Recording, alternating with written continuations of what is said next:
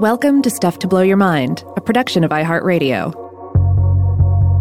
Hi, my name is Robert Lamb, and this is The Artifact, a short form series from Stuff to Blow Your Mind focusing in on particular objects, ideas, and moments in time. If you happen to be an admirer of the early 80s rap and dance music scene in LA, then you may have heard of The Egyptian Lover. Gregory Broussard based his entire musical persona on a kind of mashup of ancient Egypt and synthesizer age living.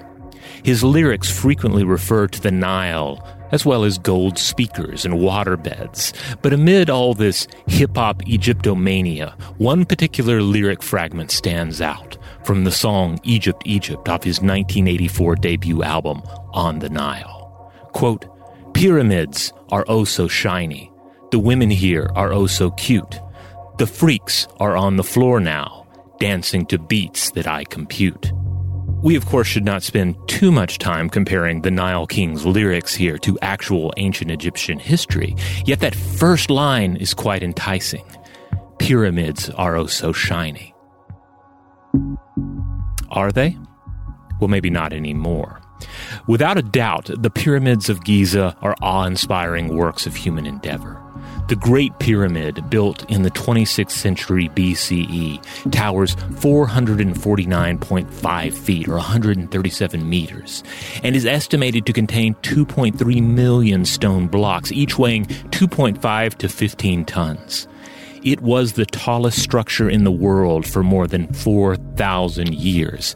And even today, it stands taller than such landmarks as the Statue of Liberty and Big Ben and the Great Pyramid was once even taller 31 feet or 9.5 meters taller to be exact. As you can probably guess, this is because humans have absconded with materials from the Great Pyramid over the millennia. This includes the capstone or pyramidion, which has been lost since antiquity, but it also entails the white limestone casing that once covered it entirely. Yes, the Great Pyramid would not only have been oh so shiny, it would have gleamed with the brilliance of the sun, visible from various important ancient sites. The divine brilliance of the god Re would have seemed part of the construction itself. As Gary Shaw pointed out in a 2019 article for Apollo magazine, the ancient Egyptians sourced the casing's limestone from the Tura quarries, separate from the source of the pyramid's lower quality limestone interior.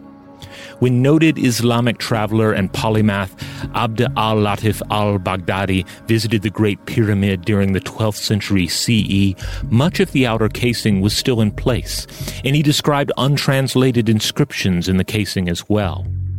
But in time, this limestone too would steadily vanish to be repurposed into the works of medieval Cairo.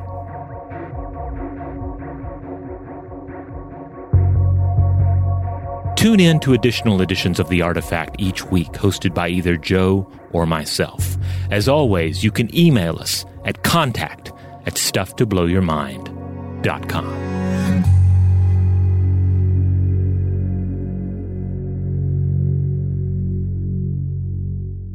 Stuff to Blow Your Mind is a production of iHeartRadio. For more podcasts from iHeartRadio, visit the iHeartRadio app, Apple Podcasts, or wherever you listen to your favorite shows.